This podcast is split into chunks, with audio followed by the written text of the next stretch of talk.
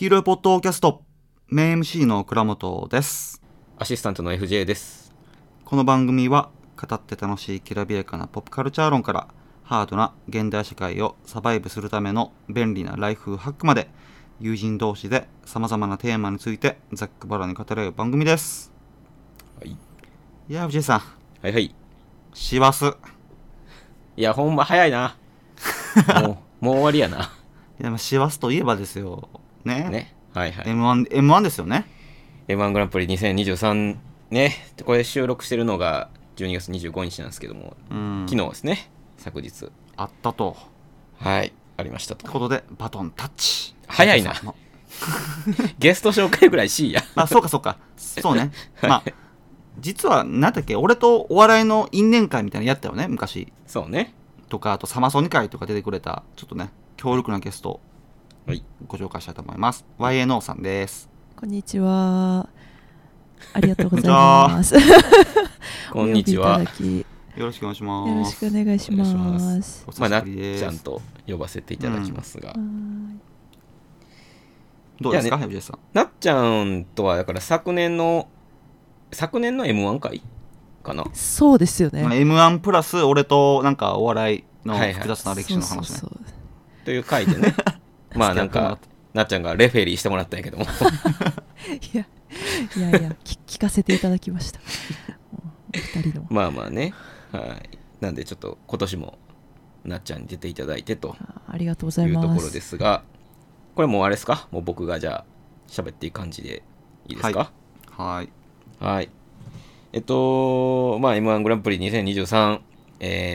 まあ令和ロマンが、まあ、優勝したと、うんいうところで、8000何組、多分史上最高の参加者数の中で、まあ、令和ロマンが、まあ、優勝したというところなんですけれども、まあちょっとどうですか、皆さん全部見た感じでいいですかね。なっちゃんどうですか。見ました。私は本編全部と、はい、敗者もほぼ見ました。ほぼ全部ほぼ見たと、はい、で倉本くんはほぼ見ました。ほぼ見た本編をほぼ見たってことですか、ね、本編をほぼ見ました。ほぼ、まあ、リアタイではないです。リアタイではないと、リアタイです。まあそれぞれあったというところで、いやまあ結構ね、その僕はまあ今年はその敗者復活戦から本編まで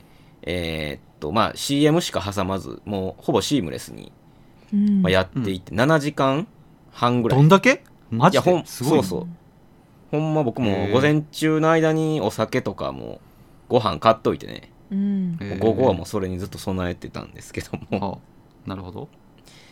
いやまあそれでね、まあ、優勝が令和ロマンだったんですけれども、まあ、ちょっと全体の感想的なものをちょっと、まあ、聞いてみたいんですけど、 なっちゃんどうでした。全体的に。そうですね、全体で言うと、いやもうめっちゃ面白かったし、なんていうか満足度が高いなと思ったんですけど、本当に個人的なところで言うと、やっぱイリュージョン系が少なかったのがちょっとやっぱこう本編途中ぐらいからちょっとそろそろなんかイリュージョンが欲しいなって思ったんですけど、割と結構手堅いというか、本当にこう きちんとした、はい、情報量できちんとこう笑いを取っていく方々が多くて、まあ、そういう意味での満足感はすごいなって思いました。まあ、なっちゃんはやから、2年前のランジャタイそして去年の米田2000、はい、まあ、ほぼもうなっちゃん志らく師匠のような感覚で多分っていうかイリュージョンって男子の用語やからなそう、まあ、一番しっくり男子の表現ですよねいや確かにね、その今回はそのイリュージョン系で言うと、まあ結果的に最後のさやかがそうなんじゃないかと僕は思ってしまうことは、まあ、思ってしまった、はいはいはい、んだけども、とはいえ多分なっちゃんの言うイリュージョンって多分ほんまにこう、まあ、パッと見ようわからんというか、私の中でのイリュージョンの定義は本当に頭使わなくても、先に頭を使う前に先に笑いが来るっていうのがその解釈の前に笑いが来るっていうのが結構イリュージョンなんですよね。うん、だからなるほどね。そのさやかの2本目はちょっと解釈を踏まえた上でこうあ確かにイリュージョンかもみたいなのがあるから。じゃああれですか、俺の大好きななんだっけジャロジャロのアルゼンチンはイリュージョンなんですかね。アルゼンチンね。あれもやっぱりなんか言葉が前提とされてるのは基本的になんていうんですか ね、 なんかあでもまあなんだろうなやっぱイギリスで持ちつこうぜっていうもうその一言でなんかもうよくわからない 笑いが出てくる感じ。確かにねまあ、それで言うと敗者復活戦今年の敗者復活戦のトム・ブラウンがなんか何したっけスナックで騒いでる人をなだめるみたいなようなネタをやってて、ね、意味わからんかったけどシステムっちゃシステムじゃないですか。それをシステムとは言わないですかね。まあ、確かにねなんかあったよねその弓矢を飛ばしてカンカン鳴らしてみたいな。そうですね、ちょっとなっちゃんの言うイリュージョン高度やなでよくこの大舞台でその選択をしたなっていうちょっとメタ的に言うとその感動も込みですかね。だからやっぱ米田の今年のネタもなんか最後もう喋らずにドナルドのアヒルの声でほとんど、はいね、っていうのもやっぱり度胸も含めこう感動となんか混じったあなるほどね。ルール破ってくる感じね。そうですね、まあうん、やっぱそこは結構大きいかなって思いますね。なるほど、はい、なるほどね。私ちょっと興味深いですけど、まあ、倉本君は、まあ、ちょっと全体で言うといやヤーレンズでしょう大好き。いや迷うよねどっちかよね令和ロマンかヤーレンズやないやわかるよ。ヤーレンズ好きやったな左の子何やあれ樽原さんねなんかキャシー塚本感あったよねあったちょっと怖いし何やろな憑依してるよねっていうかねそうそうそう調子のいい時俺あんな感じですよ。調子のいい時の普段どういうことだいいですねマジで調子がいい時のそう状態の俺はあんな感じです。あらやだみたいな感じなんでそうそうなる一番爆笑したんが1本目のネタでさなんだっけ協定の話になってさうんうん、競艇って公営ギャンブルじゃんっていうくだりあれツッコミだったよな自分で言ったんやけどねあれあそっかそっかそうそう普通のこと言ってるだけだけどこんなの面白いんだってねあ普通のことやん競艇は公営ギャンブルねって言って普通のこと言ってるのにこんな面白いんだっていうなんていうかな憑依してる感じがすごい好きでした。しゃがんで立つが好きでしたね私は。あ何しゃがんで立つが好きでしたね言ってたなあと電話のなんだ私の右腕かそう全部面白かったわ北京現地も面白かったしそうや全部面白かったつまらないものを渡すってないや確かにねちょっとヤーレンズは結構有名な人なんですか。そうなんやもうお笑いファンの中ではもうヤーレンズはもうずっとくるくる言われててあそうなんだようやくやし、まあ、ずっとあんなネタなんですよもうなんかずっと喋ってる感じのあれよねそうそう全盛期のアンタッチャブルっぽい感じよね。あ、まあ確かにね、まあ、アンタッチャブルは柴田さんがね結構ガミガミ突っ込むからなんかそこのバランス取れてるけどそうそうでもヤーレンズはまたこう割と静かというか静かやしなんか途中なんかシンクロするやん、うん、あの二人なんか、はいはいはい、そうねお互い協力して話を進める感じなのやんか、うん、あれがすごい好きだった、うん、いいですよね、うん、そうよねいわゆるなんかそのツッコミとボケっていうか、 なんか途中なんかシンクロしてなんか二人でなんかやるみたいな感じがすごい好きだった、うんうんうんうん、いや確かにねなんかその、まあ、それこそ決勝の方の、うん、うん、マジカルバナナやろうかって言ってそう、うん、バナナと言ったらって丸見えの CM にはい、あれを言ってまうっていうこう人間の心理をついたボケやしそういうこうねボケだけじゃなくてツッコミとも協力しながらねなんか広げていくっていう、うん、確かにヤーレンズいや僕迷ったね優勝はどっちかなってなんかね令和レオ・ロアもすごい良かったし、うん、あれなんかなんていうかな、すごい上手いなと思ってんけど、どっちかとヤーレンズの方が俺好きやった。なんかな、ヤーレンズの方がなんか不気味な感じがしてさ、なんか、あ、そうね、こいつ何考えてんのやろみたいなとこがあって、令和ロマンはちょっとサブカル感があってちょっと嫌やったかな。あ、嫌っていうか、よりなんかこう、まあどっちがどうっていう話やねんけど、まあ、俺はヤーレンズの方が好きやった。なんかその不気味な感じがして、ね、うん、確かにちょっと令和ロマンのサブカル感はね、ちょっと後で言及したいと思うこれ。おー、うん、へー。なっちゃん的にはもう、まあどっち、まあちょっとさやかも入れてやけど誰が優勝したと思いました？私の中での優勝は七曲りだったんですけど決勝すら出てない敗者復活の七曲りのネタでさっきちょっと爆笑してちょっと優勝が、ね、まあ、そうだったんですけど、そうですね、なんか私は結構令和ロマンとヤーレンズが同じ方向でなんかオルタナティブな感じだったんですよね、うん、でやっぱりそのボケのそれぞれのボケの世界観にいかにこう入り込むかみたいな、ちょっとこうディズニー感というか、うん、もう世界にもう没頭してもう最高みたいな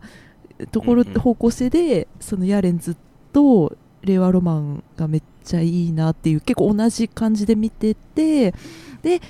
今年はやっぱりその M1 をいかに攻略したかっていう意味で令和ロマンがやっぱり強かったのかなっていう。なるほど、ね、ちょっとやっぱ手札とか手玉の数が多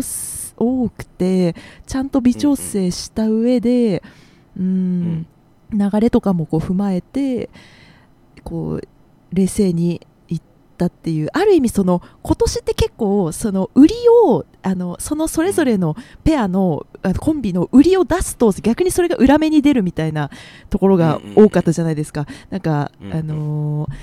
獅子頭もちょっとハゲを出しすぎとか、ダンビラムーチョも最初長く歌いすぎとか、なんかそこが面白いのにそれ削ったら面白くないんだけどみたいなところ、やっぱりちょっと悪があると逆にちょっとこう減点になっちゃうみたいな傾向が多かったのかなって思ったところで、そのヤーレンズの不気味さみたいなのが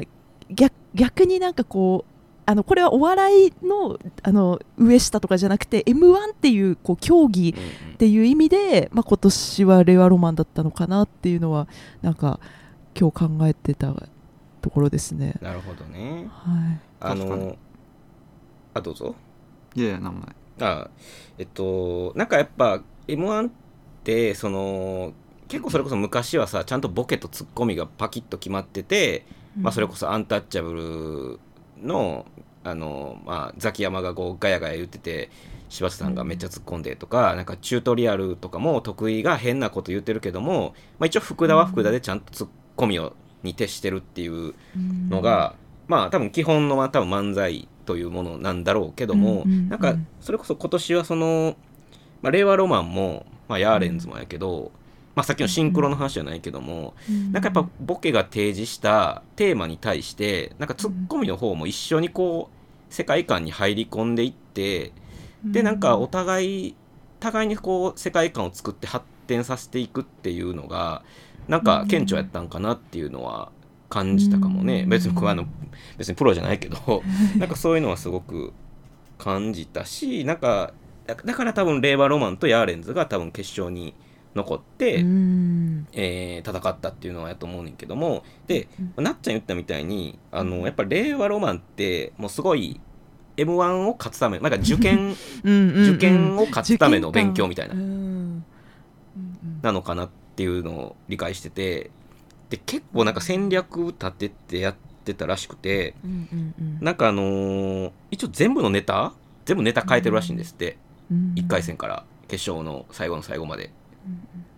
普通なんかね、普通準決勝でやったやつもう一回持ってくるとか、なんか定番ネタがあるイメージよね。そうそうそう、全員そうやねんけども、なんか令和ロマンは全部変えてたらしくて、で多分出順とか他のコンビがこういうネタやるからこっちで行った方がいいとかっていうのを結構考えた上で、結構あれか打算的やったんや、そうそうそうそう、めちゃめちゃ考えてた、そうでね、結構その左側のボケの方が車さん、高平車さんが、結構自分たちの YouTube でもその M1 好きすぎて M1 のことめっちゃこう語るみたいな、うん、だからね、M1 ファンなんや。M1 ファンが M1 に出る時代や。そうそうそうそうマジでこう大学お笑いサークルから出てきてる2人、ああなんかそれ聞くな、よく。そうそう、なんか最近のお笑い芸人が大学お笑いサークル出身って話よく聞くわまあまあそれはそれでいい。それが令和ロマンなんかと思ってさ令和のロマンなんだと思っていやコンビ名めっちゃ綺麗な名前やけどな令和ロマンっていやなんかさ俺ら世代でもさ、なんとなくお笑い芸人のロマンってあるやんか、うん、なんかその額がなくてさ、なんかその、うん、汚らしくてって人たちがお笑いやるんだっていう、まあね、貧しくてとかね、いうところの正反対よね、もう、うん、いやだってどっちも KO やで、うん、なんかそれ嫌やわ俺正直言ってそれ聞いてすごい気になるしちゃう一瞬だってなんか右の煙さんツッコミの方は、うん、なんかお父さんがものすごい金、うん、お金持ちというか、なんかどっかの社長だかなんだかみたいな感じらしいでまあいいねんけどさ、なんかそれ嫌やな。まあまあいいんですけどまあ悪く言うとなんかちょっとまあよくも悪くもやけど、なんかすごい頭いい漫才をなんかしてたんかなっていうのは。頭いいってのは褒め言葉ですよ。もっと悪く言うならお勉強したってことです。ああまあそうね、そうそうそう、うん、本当にそう。私も結構謎だったのが、結構ポップ、その最後の決勝ネタとか割とその車さんのポップな動きとか単純なこう笑いみたいなところをうまくこう散りばめてたのが、あれは本当にその車さんが心からやりたいお笑いなのか、やっぱその M1 に勝つための要素でしかないのかっていうのがちょっと気になったなっていうのは、うん、でそれで言うとやっぱさやかさんの2本目は本当に、なんていうか、絶対これがウケる、これで笑いを取りたいっていう、やっぱちょっとそこの少しちょっとじゃあ俺さやか見ればよかったわさやかはね、まあ 見なかったんですよね実は。ちょっと決勝だなと思っても大体分かったからと思って、予選の方は騙されたんだ俺は。予選は見た。ああなんか一回見たことあるなと思って、なんかいいかなと思って。ああ去年、まあだからそのフォーマットがね、うん、いやまあさやかの話で言うと、まあなっちゃんはこの2年前の、うん敗者復活戦を見たかどうかあれやんだけど、噂だけ、はいはい、唐揚げうん、なんかね、何やったっけな、ちょっと僕もはっきり覚えてへんけど、なんか唐揚げの文字数が4だか5だかみたいな話をしてて、うん、唐揚げ4っていうだけの漫才やのよあへえ、うん、でもうシュールレアリズムみたいな感じなんか。いやそう、ほんまわっけわからんのよ。手術台の上にコウモリが坂みたいな話でしょいやで敗者復活のもう多分勝つ気なんやろないうぐらいすごい弾けてて、で逆にそれがめちゃくちゃ話題になったのよ。最後なんか今のスタイルとは全然違いますよね。全然違うね。あそうなんだ。でまあその決勝でやったネタが店さんっていうね見せる算数店さんっていう、まあ独特のこの石井さんのなんか、あ石井さんじゃ新山さんがなんかこう新しい四則演算というか 5則目を考えてきたみたいなような設定で始まって、その店算というものがどういうものかをまあ解説していくんやけど、なんかすごい哲学的な話だなあ。そうそうでなんかもうそこがすごいなんか変なビジネスセミナーみたいなような熱量でそれがどういうものかを説明するっていうまあ漫才やってんけども、うん、あそうなんだ。結構みんなお客さんも審査員もみんなポカンとしててところどころ笑いはねあったんやけども、ちょっとみんなついていけてへんかったっていう感じやねんけど、なんかその後終わってから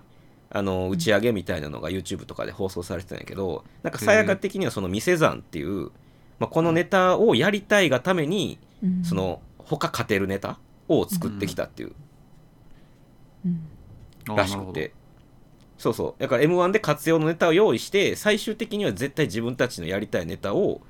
まあ、やるっていう、なんかそこだけを考えてなんか今年動いてきたみたいなことを言ってたけど、打算的に動いた結果負けたんやまあそうね、これを打算というか一番自分たちがやりたい、うん、自分やりたいことをやるってこと、ね、そうを見せるためにはこう勝負に勝たなあかんっていう、こういう勝ち方で優勝したいんだっていうことだ、ね、そう、うんうん、だから笑い飯のチンポジみたいな感じで、うん、あったな、まあ、そんなチンポジなんか勝てへんやんいやまああれなんか俺誰とも撮ったんかなあれ、あのだ結構昔あれですよね、休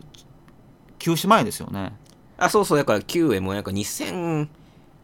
年とか人が見てないんか、うん、なんか結構昔ひやった気がするわ、なんか周りの大人がまあそうよねまあ今回も若干そういう変な空気みたいになったけども、でもまあ後々こうさやかとしてやりたいなんかネタやったっていうのをまあ聞いたら、もうまあそれはそれで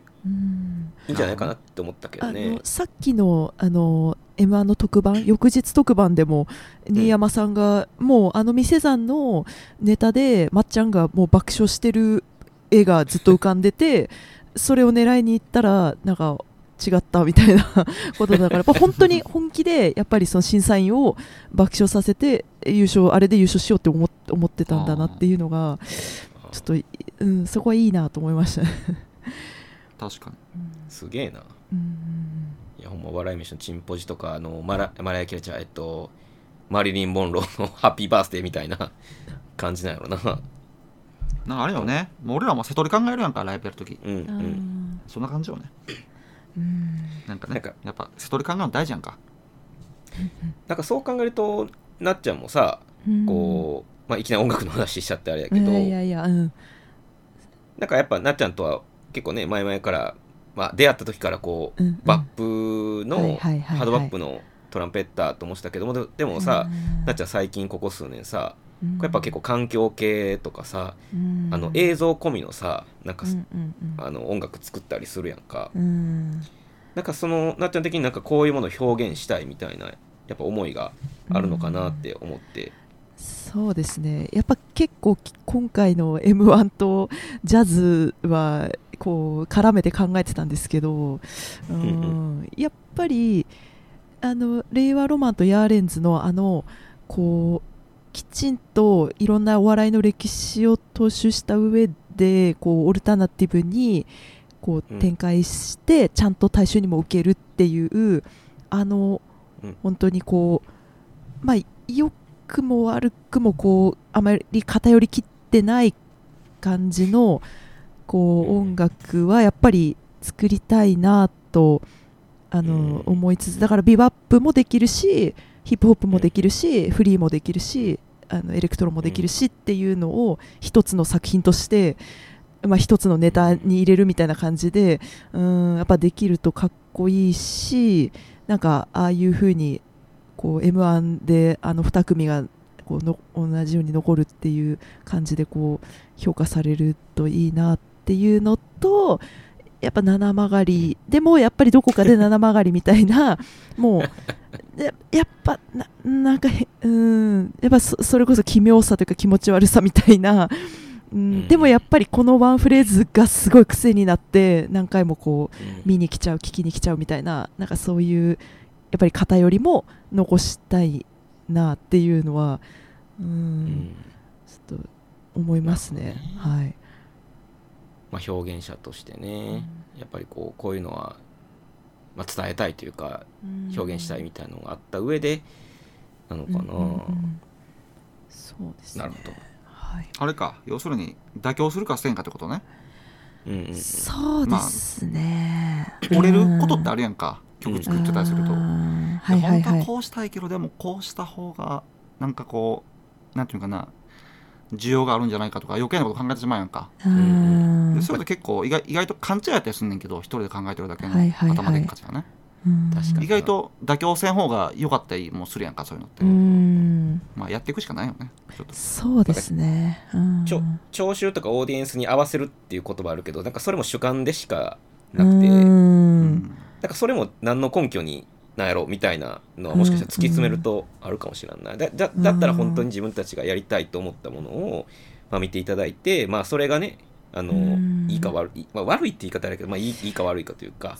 受け入れられるかみたいなような、まあ観客の反応見たら分かるから、うんうんうん、漫才とか典型だと思うけど、うんうん、観客がすごい笑ってたら受けてるってことやから、うんうん、それでいいんじゃないかなと思うけどね、はいはいはい。まあ、漫才に関してはね、さやかは目の前にいる人が1個も笑って言ってたそうだからちょっとねまあちょっとまあまあちょっと行き過ぎてしまったからね。そうですね。そうですねとか言っていやいや素晴らしいコンビなんですけど。まあね。いやその勇気はすごい。それはそうね。すごい勇気大事やから何事でも表現って。そうね。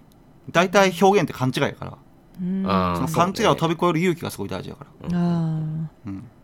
いいですね。まあ強い意志があってそのネタ選んだっていうのはすごいね。唐揚げ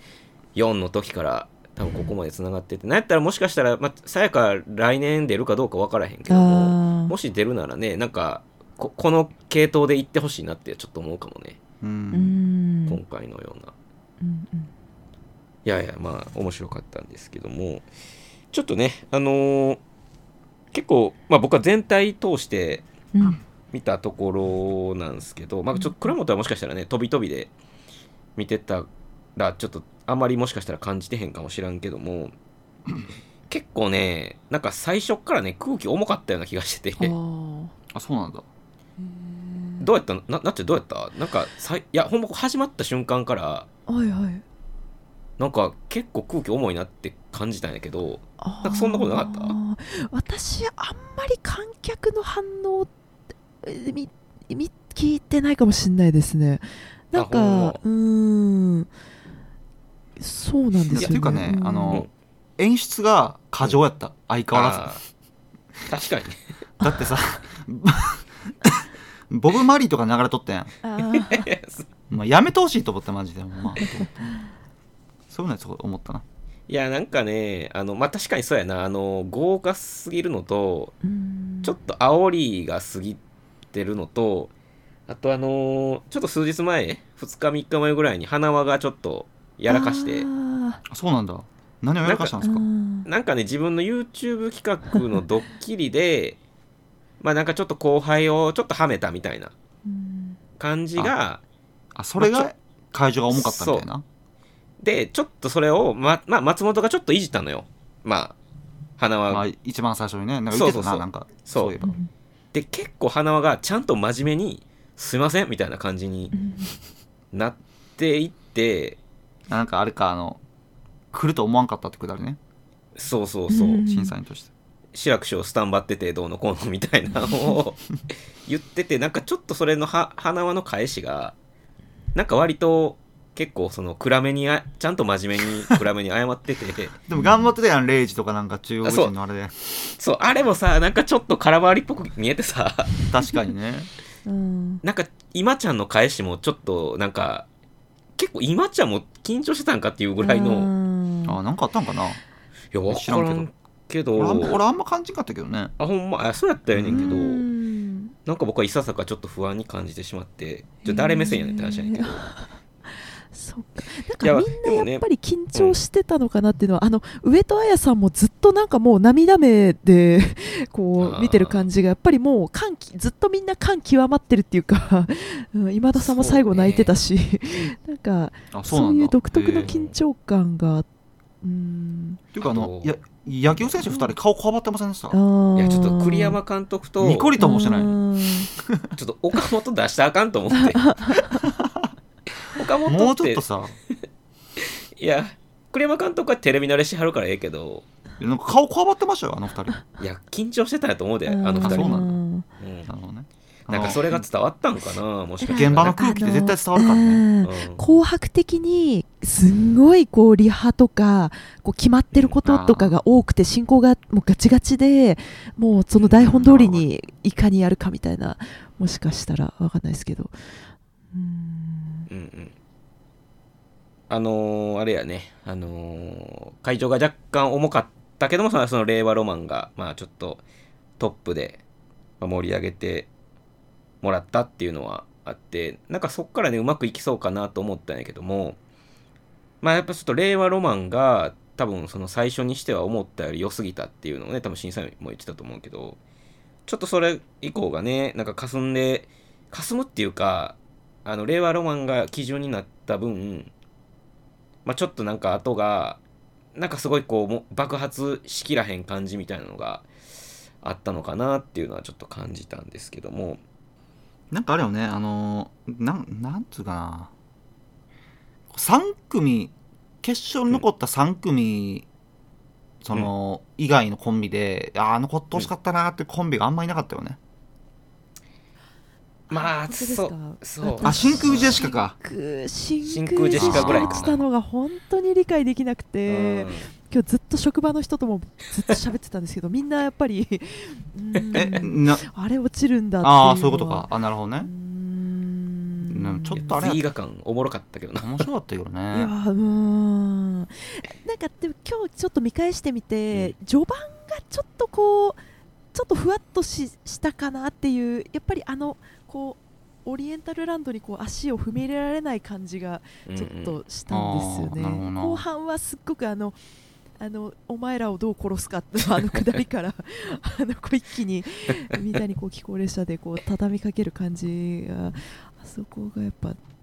すごすぎるなと思ったんですけど、なんだっけ、エンジンで動く携帯？あ、携帯ね。面白かったよね。あれ面白かった。あそこからこう呪物コレクター、私は刺さったんですけど、あれこそやっぱりインターネットにいる人じゃないとやっぱ分かんないのかなっていう、一番最初のつかみの呪物コレクターと、ね、呪物っていう。いや、もう俺はあれですよ、映画館に愛情がありすぎて、うん、愛のネタにされるとマジでなんていうかな、こう複雑な気持ちになる。なんてやろ、なんつったらいいかな、なんか嫌やってんな、なんか嫌だっていう。はいはいはい。まあネタは強かったけど、そうね、あれ準々決勝、僕準決勝はちょっと見れてないんですけど、準々決勝ではあれ同じのやってて、めっちゃ面白かったんだけど、なんかね、結構その随画感っていうのが結構なんか入ってくるのが、僕その見た時結構遅くて、今回すごい丁寧にB 画館、いや A 画館、B 画館、C 画館ってちゃんとなんか説明、あ、 Z を Z って読まへんってこと？そう。あ、どういうこと？なんかね、準々決勝見たときは結構スッと Z 画館に入ってて、あ、そうなんだ。結構何のこっちゃと思ったんやけど、あ、A、B、C っていかんかったんや。そう。なんかちゃんと丁寧に説明して、まあわからん、その当時見た時のあれ、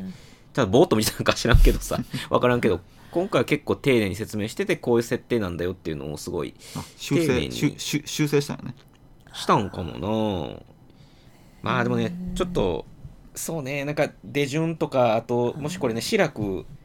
師匠もなんか X でつぶやいてたけど、なんかもし僕が審査員もし今回やってたら、多分真空ジェシカが点々入ってて。なんでそれつぶやくん？最低じゃない？え？なんでつぶやくんですかそれ。もし審査員やってたらって。やってない、まあね、やめたからな。なんでそれツイッターでつぶやくんですか？私結構白くさんのつぶやきを、いやそうそうって結構思いながらいやいや、でもなんかその審査員降りたんやからさ、もうつぶやかんほうがいいやんか、そんな絶対ダメでしょそれ。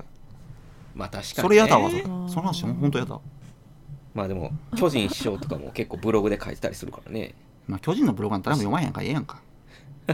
ツイッターは影響力あるからさ、言うて。まあ確かにね、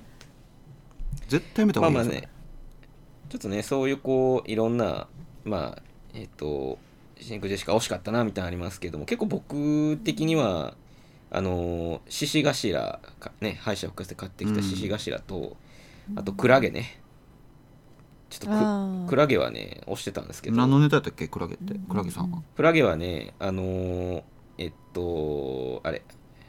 31のアイスのずっと言うやつね。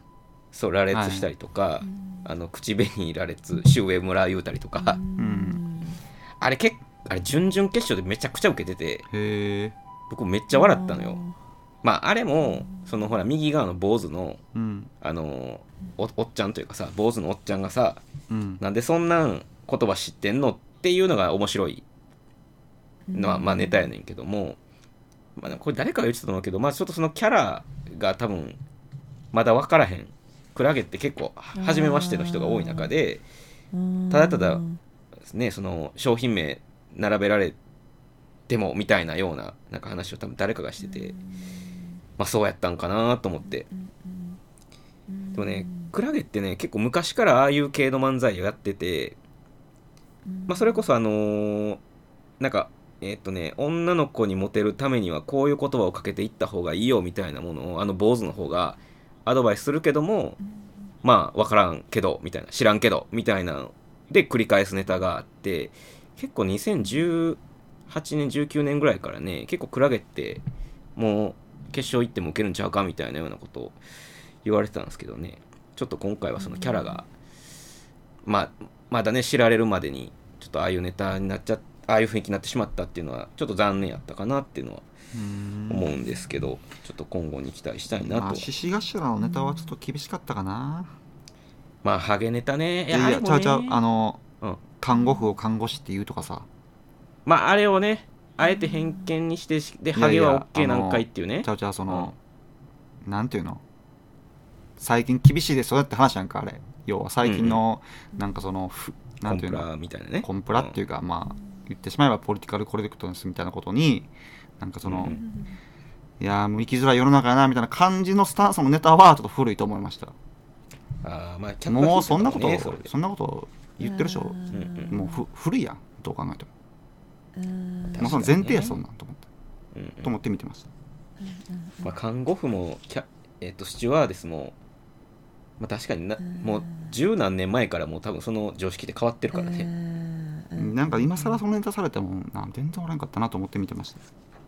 ただ一番最初のつかみはすごい良かったと思う。部分的なハゲよりっていうか全体的なハゲっていうねあれはすごい良かったよ。獅子頭はね結構ねそのハゲ漫才の中でも、まあ割とそのハゲ漫才っていうのがあるんですかハゲ漫才、トレンディエンジェルみたいなね、確かにトレンディエンジェルみたいなあるんやけども、結構ね獅子頭はすごいなんかハゲネタ、なんか普通のハゲネタとは違う自虐じゃないハゲネタが多いというか、なんかそのハゲをフックにしてなんかいろいろ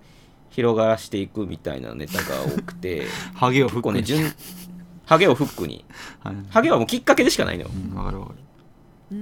でね結構割とおしゃれな漫才が多いんやけどね、ちょっと今回はまあ倉本優みたいに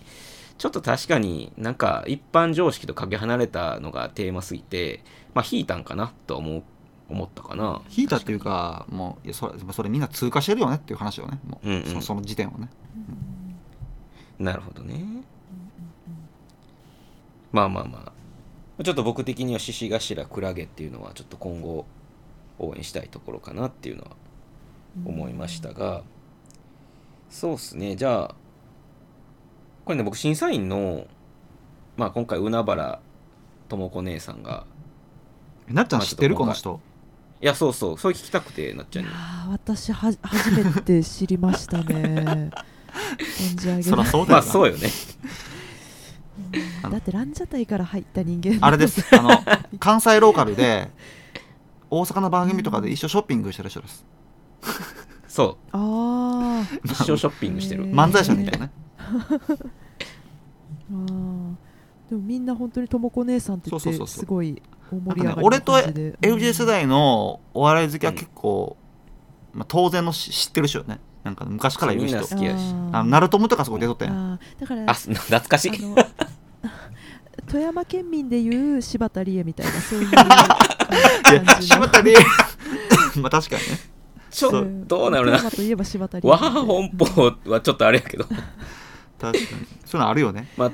ご当地芸人的な、まあ安代智子ね、安友は本当関西ではね、こうもう朝の番組やらその夜のまあ番組とかね出たりして、まあ結構皆さんから愛されてるし、多分こう上方漫才大賞とかも取ってるような、なんか、ね、で NGK でもこうね姉妹なんですよ、とかやるような姉妹で、なんか姉妹なんですよ、なんかね、同じような体型してて顔も似てるんですよいやで2人ともすっごい喋りがうるさくてみたいなそう感じ、チャキチャキって言うんですか、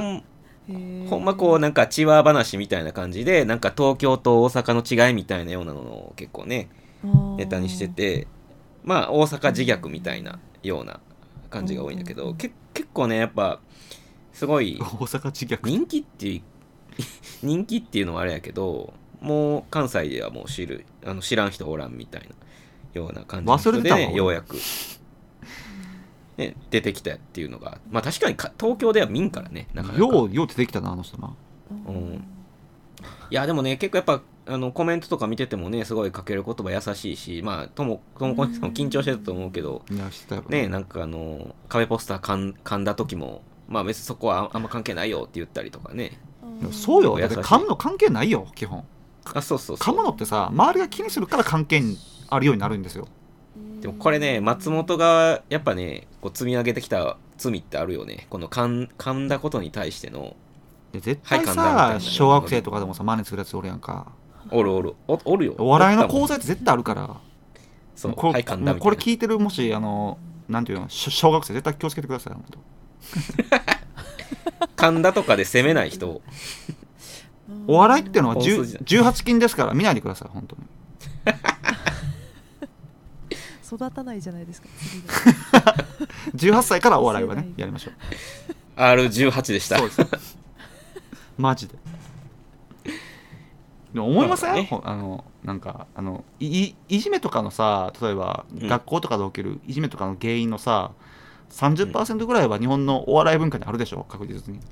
あるね。絶対ある。これはある。うん。もうこれはもう僕も経験してきてるね、うん、こういうのは。絶対あると思う。まあ、いじめっていじめなかったけど、まあ、こういう変なノリ、まあ、ほんまテレビとかでやってるノリを、なんかこう、現実世界に持ってきて、で、あたかも面白いかのようにやるみたいなのは、やっぱね、お笑いのね、まあ、本当おるよね。いいところでもあり、僕は悪いところ、やっぱそこを経験してきてるからね。いやほんまね、生半可な気持ちでね、ちょっとこう変に真似しちゃうと18禁です。18禁ダメです。18禁や18禁です、はい、はいはい。ともこお姉さんは優しかったと。ともこお姉さん優しいです、うん、はい。でまあちょっと僕がね見てて、そのこういろいろ気になった、まあいいところも悪いところもちょっと気になったところやったんですけど、ちょっとなっちゃんね、敗者復活を見たっていう話なんだけども、うんうん、結構その敗者復活って今回変わったやんか、うん、ルールが、仕組みが、はい、そうそうそう。これまでは完全人気投票、ウェブの人気投票、面白かったと思う、うん、まあ、投票やけども、まあ、最終的には結果的に人気投票になっちゃってたっていうのがあって、で、まあ、今年はね、まあ一応その現場に来てるお客さんが面白いと思った方を、3ブロック3組、選ばれたその3組に対してちゃんと芸人の審査員が、投票で入れるっていうのに、まあ、変わったんですけども、うん、結構僕はこのルール改定がすごく良かったかなって思って、うん、というのも去年2022年がさ、オズワルドが敗者復活で勝ったけども、はいはいはいはい、まあ、それこそ令和ロマンの方が、まあ、結構受けてたのよね、うん、めちゃくちゃ受けてて、でもねやっぱオズワルドが結構その当時テレビにすごい出てたんで、まあオズワルドがまあ行ったと、何万票かの差で、うんうんうん、でその前の年も、うん、うん、ハライチと金属バットよね。ああ。でね、これちょっと許せないのが、結構ね、そのハライチのちょっとアカンファンダムみたいなのがあって、うん、へえ。なんかそのハライチを上げさせるぞみたいなのがネットでちょっとそのあったらしくて、あ、そうなんですね。多分いろんな端末で入れるみたいなような、そういう感じがあったみたいで、まあちょっとなんか結構ね、その同じそのハライチ好きな、まあ、友人がいて、でもその子は、まあ、あくまでも面白いと思った方に入れると言ってたんやけども、なんかそういうノリがハライチ界隈であって、なんかちょっとそれ良くないなと思ってて、まあ去年のオズワルドみたいなのがあり、でもね、ルール変わったっていうのは、なんか結構そこを M1 側がちゃんとこうね、そういうノリは良くないよっていう、多分なんかメッセージを。ダメだな、お笑いファンは。ダメだ。ダメだ。いや、解散だ、解散。いや、マジでね、ほんまにね、やっぱ変なね、ノリがあんのよね。そのだってさ、まあ、それ、どうぞ。いや、それこそ、あれ、ロコ D じゃない、いや男性ブランコか、うん、男性ブランコもちょっとこう変なファンみたいなのが多くて、まあ、それこそね、この男性ブランコをなんか、ワイルドカードにあげようみたいな、そうそう、投票権を売るじゃないけど、なんかこっちの方投票してあげるんで男性ブランコ入れてあげてくださいみたいなのがちょっと物議になってて、本人がそういうのやめてくださいっていうのを言うはめになると。テイラー・ソウィフト。あ、テイラー・ソウィフトは？テイラー・ソウィフトのファンダムがどれだけ成熟してるかって話知ってます？いや分からへん、教えて。もう賞レースとかなるとさ、もう悪目立ちせんようにするのがもうマナーなんですよ。うんうん。だから絶対、でもむしろテイラー・ソウィフトに取ってほしくないんですよ、もはや。っていうくらいもう出来上がったファンダム文化があるんですよ。あ、一方お笑い何なんだ。いやこれも言うてくれよ倉本。いや知らんどうでもいい。関わりたくない。いやでもマジでね、そうあでもそれで言うと金属バットも変なノリのファンがあんねんけども、まあ、分かるわ。でもね、とはいえね、ハライチとかの時はちょっと見てられへんかったな。なんかハライチはさ、ラジオ番組がそう人気なんよね多分。そういやそこのファンがついてる、ね、いやラジオ番組ファンマジでなあれやからな。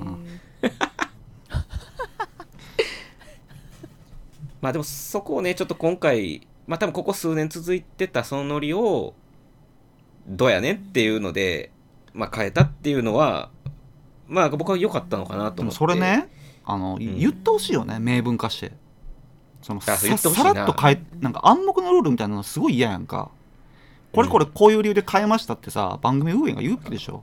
ステートメント出してほしかったね。それは確かに言ってほしいよね、そういうの、うん、なんかファンが勝手に邪推してるだけやんか、それって。俺らがさ、そうやね、いや別にこれも邪推でしかないからさ、それがそう嫌だよね。うん、確かに言ってほしかったね。うん、っていうね、まあちょっとこの見てられへん状況が続いてたっていうのが、なるほど、そういう歴史があるわけや。せやね、なるほどな。はい、ということで、まあ、ちょっといろいろ喋ってきたんですけれども、まあ、ちょっとなんか次の決勝に来るのはこのコンビだじゃないですけど、まあ、ちょっとこれはなっちゃんがね、敗者復活とかも見てたんで、なんかちょっとこのやっぱこの人たち来てほしかったとか、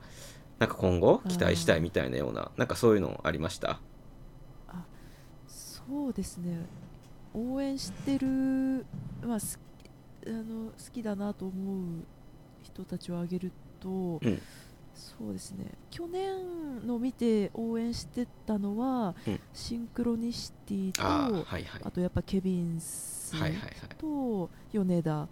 がちょっと落ちちゃったのは結構、はいはい、敗者復活とかも見たかったなっていうのと、はいはい、そうですね、あとは、うん、あんまり私純潔の敗者復活以前のものって、うん、結構ネタ上がってったのもあんま見てないんですけど、うんうん、一組だけナユタだけ見たんですよ、はいはい、アマチュアコンビね。ナユタ面白いな。それこそ多分確か東大のなんかお笑いサークルかなんか、そうよね、学生っていう噂を聞いたんですけど、うん、あの人たちのあのネタの結構しっかり詰めてる感じと世界観っていうか、なんかキャラ感みたいなのも、あ、これなんかまた見たいなっていうのはすごい思いました、うん、はい、いいよね、シンクロニシティもね、ちょっと僕もね、準々決勝見てて面白かったんやけどね、なんかね、それこそケビンスも米田も多分3回戦、準々決勝か、準々決勝で落ちちゃったから、そうね、ちょっと残念やったね。来ててもおかしくないのにっていう感じやったけどね。でもね、シンクロにしては多分いずれ来るよ。お、うん、シンクロニシティですか。安定感ありますよね、うん、シンクロニシティはね、結構知的な言葉遊びのネタよね、すごい、うん、ですね。まあ、ちょっと僕はね、まあ上げるときりないんですけど、はい、ちょっと敗者復活、今年の敗者復活も出てたね、エバースっていう、ああ、はいはいはい、ケンタウロスになるみたいなやつ、交通費を浮かせるためにケンタウロスにするっていう、でそこを結構リズメでなんか納得させるみたいなようなネタがすごい面白くて、多分エバースはね、準々決勝でまた別のネタしてたんだけど、それも面白かって、多分来年とかには来るんじゃなかろうかと思ってます。なんかケンタウロスで思い出したけど、あれやな、高校生ぐらいの時ってさ、みんなチャリこいとったやんか、うん、みんな、うん、毎日、うん、あの時なんか俺らケンタウロスみたいなって言ってたな、友達と一緒に。いや、それは知らんわ。急に思い出した。なんか俺たちケンタロスみたいじゃないとかっつって何の話やねん。ちょっとそれいいですねそれ立ちこぎしてたの？立ちこぎの話やなんかな、こいでてなんか、うん、高校生じゃないか中学生ぐらいかな、なんかほら一回も止まらずに赤信号とかで、はい、こいで家帰ろうぜみたいになって、いやなんか俺らケンタロスみたいなとか言って帰ってた気がするいや知的ですね、すごい。なんかそうやな、なんかだいぶ間はしょってるけどなんかわからんでもないけどなんか俺らケンタロスみたいじゃないとかつっていいな。すいません、まあそんな思い出もありながらですけど、まあまあね、ちょっと総括すると、まあ令和ロマンね、まあ結構そのヤーレンズも面白かったし、さやかもちょっといろいろ物議的なものはあったけれども、でもなんかそのまあね、さやかの話はすごいいい話だと思う。うん、そうね、こういうネタをやって優勝したいっていう、そうあれがあるっていうね。うんうん、結果的にすごいなんか彼のやっぱ思いっていうのが。あったし、まあそれでもね、こう令和ロマン、このまだ20代車さん20代とかかな、うん、29とかね、まあそのやっぱ若い世代が、まあ、ちょっとそのお受験的なものはあったけれども感じたけども、とはいえねやっぱその若い世代がこう、なんかねこう台頭していくっていうのはすごいなんか最終的にはいい絵もやったんかなっていうのは思ったところですかね。和牛の話はせんでいいんですか？和牛の話ねM1 になんかそうね、僕前言ってたよね、なんだっけ煽りでさ、煽りの V でさ、うん、M1 になんだっけ、うん、なんか破れ去って絶望した人たちみたいな煽りあったやんか。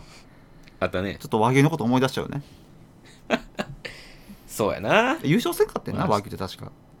和牛はせんかったね。でも松本だけは和牛に多分3年間連続で票入れてんねん確か。あ、なんか3回連続はあかんかったんや。はあ、そう。あ、かわいそうやな。トロサーモンとかに負け、銀シャリに負け、トロサーモンに負け、霜降りに負けみたいな感じだったかな。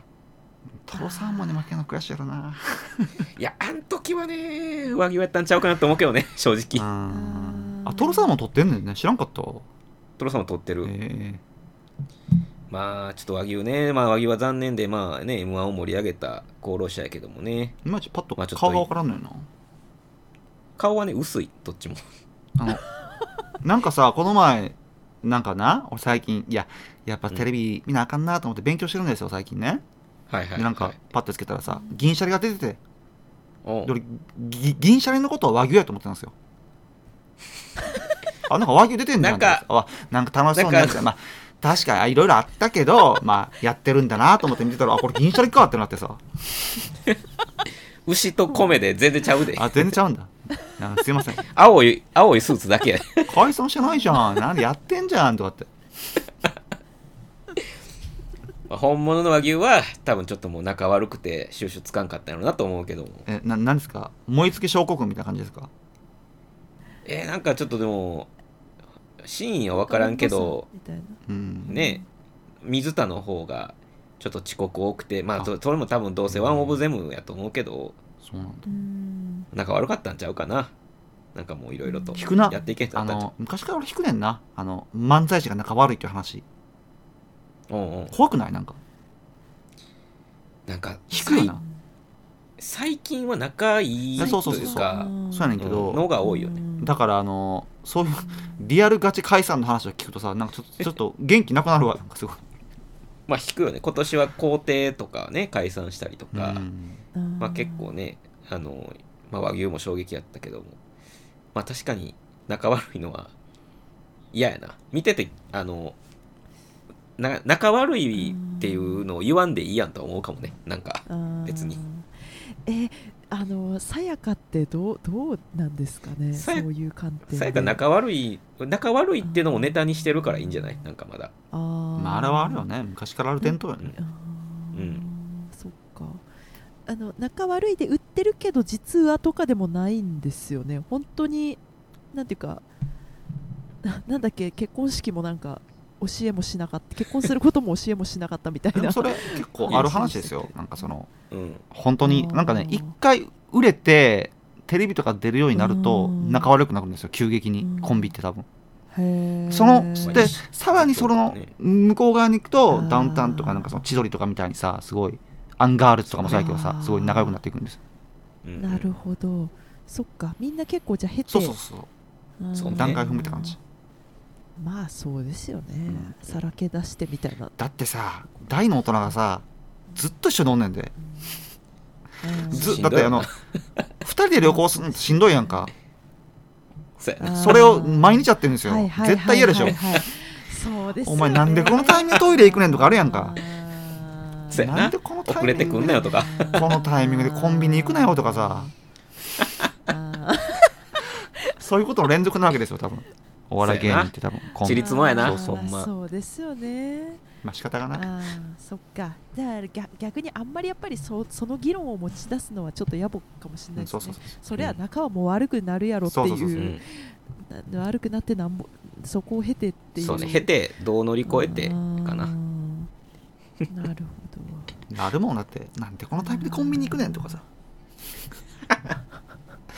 なんでコンビニ行くやんか、なんでおにぎり買ってんねんとかね、うん、なんで昆布やねんとかあるやんか。そうね、もう今朝まで肉いいじゃないけどさもう全部払ってくる。おにぎりの味にもなんでお前具なしの塩にぎり食ってんねんとかさ味気ないやろって海苔つけとけみたいな、なんていうのよお前。なんかこれちょっとここはカットしてもらってもいいんですけど、なんか令和ロマンってなんか、うん、なんかやっぱコンビのその 力量の差みたいなのが正直なんかどうなんだろうなって思っちゃったんですけど、なんか車さんはもう全部それを俯瞰した上でもうなんか、うん、まあ、あんまりまだコンビのことは分かってないからあれだけど、まああるかもね。なんか車さんがもう全部ディレクションしてプロデュースしてみたいなのはあるかもね。なんというか、うん、まあ、オードリー的な若林がプロデュースしてディレクションしてみたいなような感じなんかもね。あ、ちょっと これについてちょっと私の中でも固まってないのでまあ考えていき、ちょっと見切りでいっちゃったんで、ちょっとこれはちょっとカットで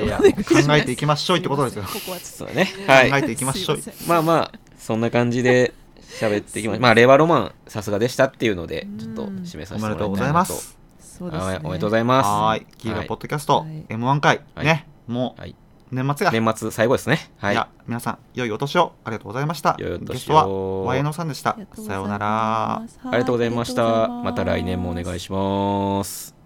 はい。